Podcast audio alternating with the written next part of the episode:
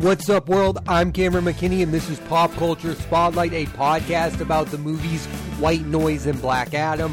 First, let's talk about white noise. Here's a quick synopsis. College professor Jack Gladney and his family are forced to evacuate their home after a chemical leak pollutes the air, and when they return, both he and his wife Babette have a concerning fear of dying. The film stars Adam Driver, Greta Gerwig, Don Cheadle, Raffy Cassidy, Sam and May Nivola, Jodie Turner Smith, Andre 3000, and Bill Camp. Standout performances Adam Driver has worked with almost every person person who is considered a great filmmaker, but his most fruitful collaboration has been with writer director Noah Baumbach, beginning with a supporting role in Frances Ha and then a leading role in While We're Young with Ben Stiller, Naomi Watts, and Amanda Seyfried, what I believe to be Baumbach's most underrated film. The duo of Driver and Baumbach are coming off of their most successful film to date, Marriage Story, which paired Driver with Scarlett Johansson and featured Laura Dern, Alda, and the late great Ray Liotta. For his performance, Driver was nominated for an Academy Award for the second time in his career and the first for a leading role. In White Noise, he's playing his most transformative role in a Baumbach film as Jack Gladney, a professor of Hitler studies.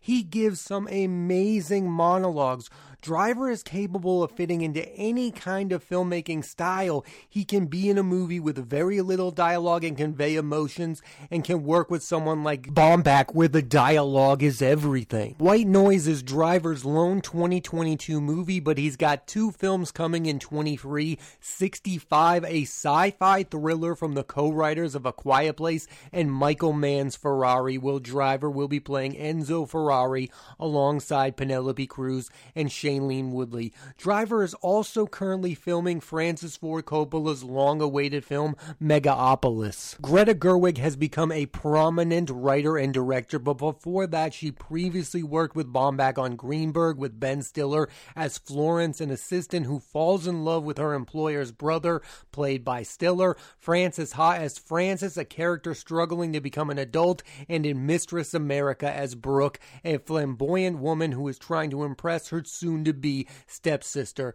Gerwig co wrote both Frances Ha and Mistress America. Gerwig has not acted in a film since Wes Anderson's Isle of Dog and hasn't appeared in a live action film since 2016. In White Noise, she is playing Babette, the loving wife to Driver's character, who begins taking a mysterious pill that concerns her family. Gerwig's energy as a performer is infectious. Gerwig, of course, is the writer director of the upcoming Barbie movie co-written by Baumbach, starring Margot Robbie and Ryan Gosling. And like the rest of the world, I'm intrigued by what I saw in the trailer. I love her as a director. Lady Bird and Little Women are masterpieces, but I also want to see Gerwig continue to act. I think she's the most unique actress working today. Don Cheadle is an actor who early on in his career was working with great filmmakers. 1997, he worked with Paul Thomas Anderson on Boogie Nights. He worked with Steven Soderbergh on 1998's Out of Sight, 2000's Traffic, and the Free Oceans films from 2001 to 2007. And in 1998, he worked with Warren Beatty on Bulworth. But since 2008, his acting abilities, in my opinion, have largely been wasted in the MCU, where he plays Rhodey, Tony Stark's best friend, aka War Machine, beginning in 2010's Iron Man 2, taking over the role from Terrence Howard, who I think is better as the character. And in the last two years, Cheadle has reminded people what he's capable of in the hands of a great director. Last year, he reunited with Soderbergh on the crime thriller No Sudden Move and gave what I believe to be one of his best leading performances. And this year, for the first time, he works with Baumbach as a professor who focuses on Elvis Presley. And there's a great scene where both Cheadle and Driver are hosting a lecture talking about both Elvis and Hitler, respectively. It's one of the best moments of white noise. Cheadle is next set to star in the miniseries The Big Cigar with Alessandro Nivola and will reprise his role of Rhodes in the Marvel Disney Plus show Secret Invasion and is supposedly getting his own movie titled Armored Wars. Maybe they'll finally do the character and Cheadle justice. There are two young actors from White Noise who I want to shout out, and they are Raffy Cassidy, who I believe is underrated. She was great great in Yorgos Lanthimos' Killing of a Sacred Deer and Brady Corbet's Vox Lux, and has some great scenes with Driver and White Noise. And the other is Sam Nivola, who acts as the expert of the toxic air event and has everyone panicked. He's the breakout star of the film. And the last person I wanted to mention is Jodie Turner Smith, who gave two great performances in Kogonada's After Yang and White Noise, both with not a ton of screen time, yet she's memorable in both. She has two TV projects on the way Bad Monkeys with Vince Vaughn and Michelle Monaghan, and The Acolyte, a Star Wars Disney Plus show, and she will be in Murder Mystery 2 with Adam Sandler and Jennifer Aniston. Noah Baumbach is one of my all time favorite filmmakers. I love the dialogue in his films that are usually about intellectuals, both real and fake, and in that sense, White Noise feels in relation to his past work, but in other ways it feels totally different. For one, it's the first adaptation of his career. White Noise is adapted from the Don DeLillo novel with the same title. It's also far and away his most ambitious film from a visual standpoint to the story itself. All of his other films are straightforward and feel like real life.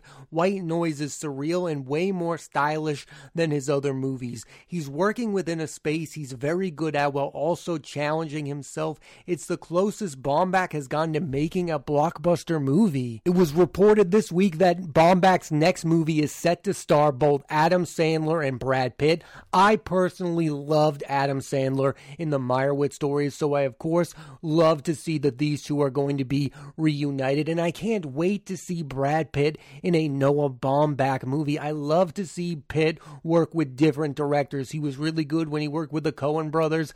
I love when Brad Pitt works with great directors. Some may say that white noise is pretentious, but it's about something we can all relate to and we think about a fear of death. I also think this is the perfect time for this movie to come out because the toxic air event reminded me of the pandemic and how a lot of people reacted and overreacted to that with tons of dread. Oscar chances. When this movie was coming out, it was looked at as a heavy Oscar contender due to all of the big names involved, but I would be shocked to see it get any nominations. For Driver, there are too many other leading performances getting critical acclaim. The movie's only chance would be a best screenplay adaptation for Baumbach himself. Challenging movies like this often don't get Oscar recognition. Overall, White Noise made me realize that Baumbach is capable of making large scale films. It doesn't mean I want him to, say, direct a Marvel movie, but it shows he's more of an interesting visual filmmaker than what he's been known for in the past. This movie might not be for everyone, but a Noah Baumbach movie led by Adam Driver and Greta Gerwig for me is a must watch, and the movie delivered. Now let's switch gears and talk about the movie Black Adam. Here's a quick synopsis. After being imprisoned for 5,000 years, an all powerful figure, Teth Adams, is released to help save his city, Kahndaq.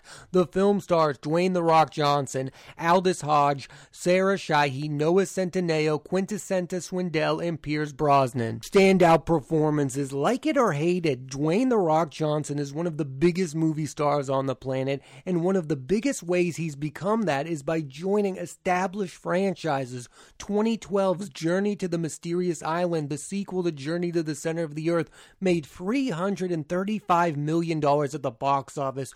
2013's G.I. Joe Retaliation made over $375 million. Three of the four Fast and the Furious films where Johnson has played Luke Hobbs made over a billion dollars. His Jumanji movies have been super successful. The first one made 962 million and the sequel made 801 million dollars. And during this run of success, I think we were all thinking, when is The Rock going to be in a comic book movie? Johnson was cast as the Black Adam all the way back in 2014 and has been talking to the studio about making this movie since 2007. For those of you not familiar with the character of Black Adam, as he is usually portrayed as the arch nemesis of Captain Marvel, but because he's The Rock, they made a movie with him as the protagonist. I do not like The Rock in this role and would have much rather seen him as the villain in a Captain Marvel led film. The movies where I like The Rock have been the ones where he's not asked to carry the film, like Michael Bay's Pain and Gain with Mark Wahlberg and Anthony Mackie,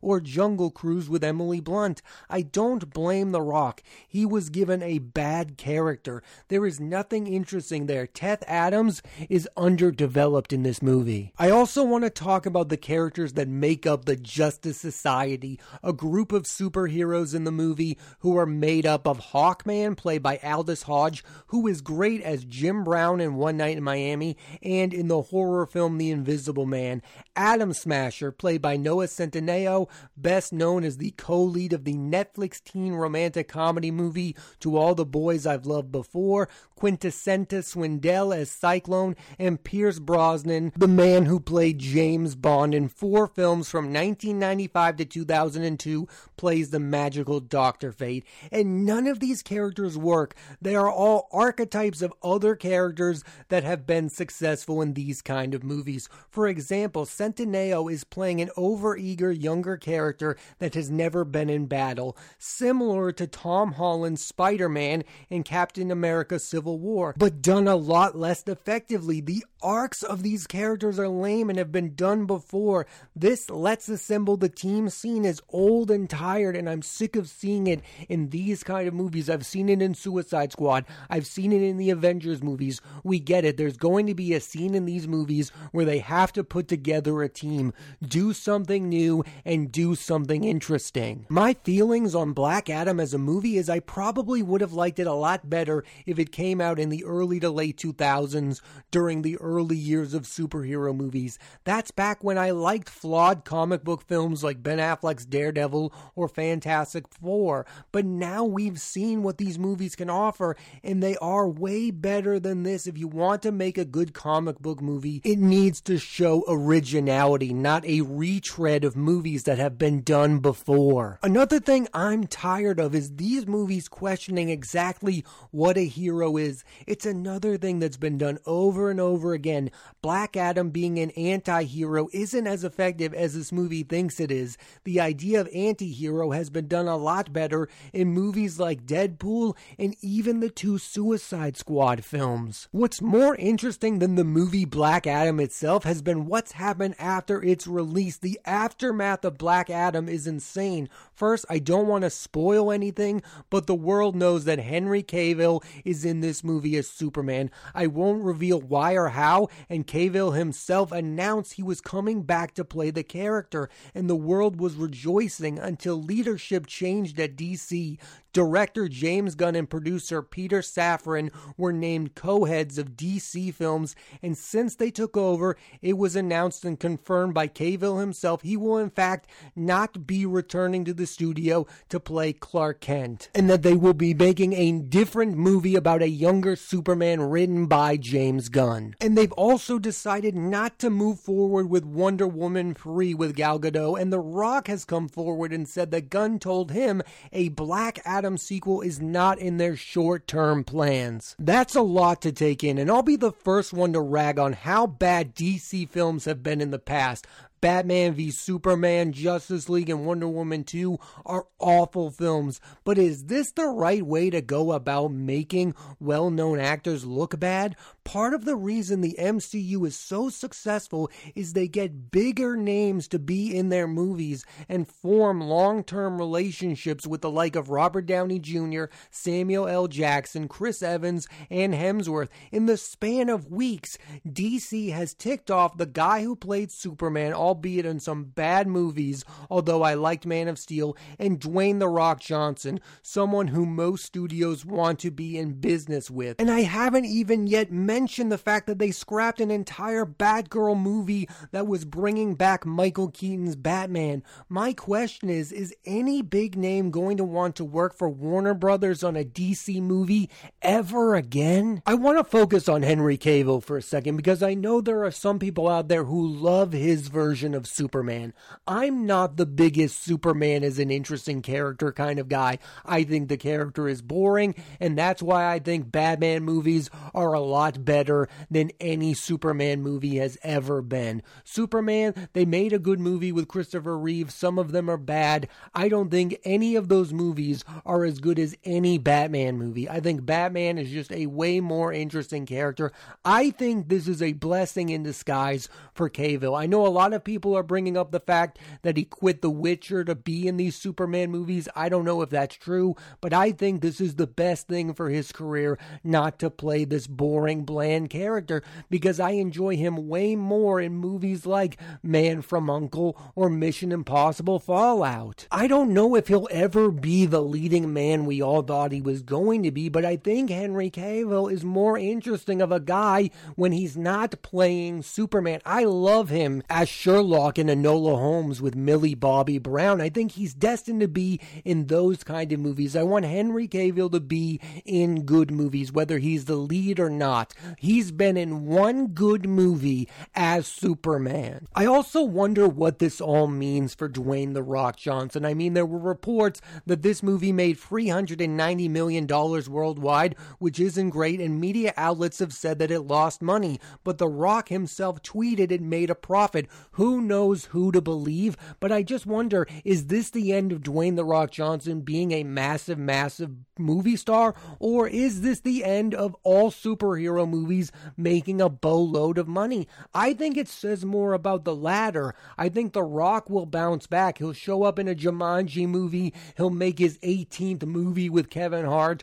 Dwayne The Rock Johnson will continue to be in movies that make a lot of money. For me, Black Adam signifies that you can't just make any superhero movie about any character, make it boring and bland, and it will make 700 to 800 million dollars. That's not the world we're in anymore. I don't think that's the case. It used to be the case. Remember when Suicide Squad came out, that movie made 900 million dollars. But then its sequel, The Suicide Squad, directed by James Gunn, did not make a boatload of money. And we could argue whether or not that movie is any good or not. My point is, all superhero movies are not all making money anymore. Of course, there are some that are going to make money. Black Panther, Wakanda Forever, the Marvel movies are still seemingly making money. But I wonder if a Marvel movie could struggle like Black Adam has. I think the future of superhero movies is in doubt, at least to the extent of them all being box office behemoths. For me, the future of DC should be all about the filmmakers. Their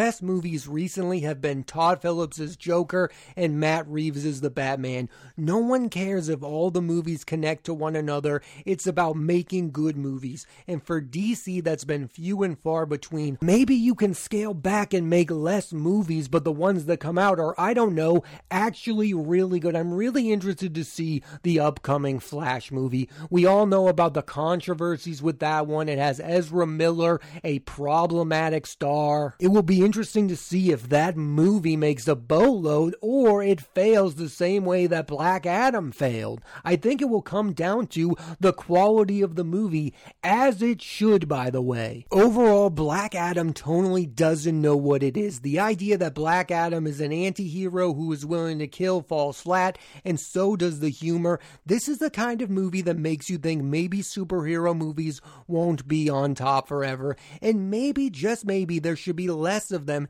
and it should be quality over quantity. And I'll end on this I'm not the biggest fan of Dwayne The Rock Johnson. I don't quite understand his superstardom. I've seen the Jumanji movies, they're fine. I don't understand why he's one of the biggest movie stars on the planet, but I do feel bad for him. I mean, it just doesn't make sense how this movie was in the works for so long and it turned out so bad. And he must know that. I'm sure he thought him being one of the biggest movie stars on the planet, finally being in a superhero movie, was going to be a massive, massive success. And it's really weird that the biggest failure of The Rock's career is a comic book movie because you'd think they would be a match made in heaven. And sadly, it wasn't. And the movie builds up to this fight between Black Adam and Henry Cavill's Superman that is never going to happen. That's the problem with trying to make movies that all have to connect to one another is what if one of them fails and you have to give up